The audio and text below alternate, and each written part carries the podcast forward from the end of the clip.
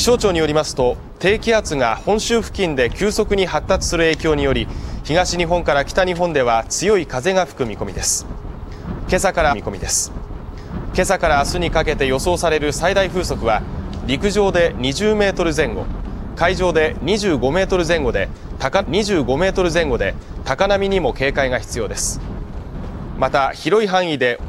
また広い範囲で大雪の降る恐れもあり大雪の降る恐れもあり明日の朝までに予想される降雪量はいずれも多いところで北海道で70センチ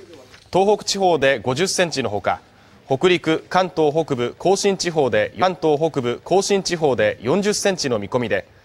気象庁は雪による交通障害などへの注意を呼びかけています。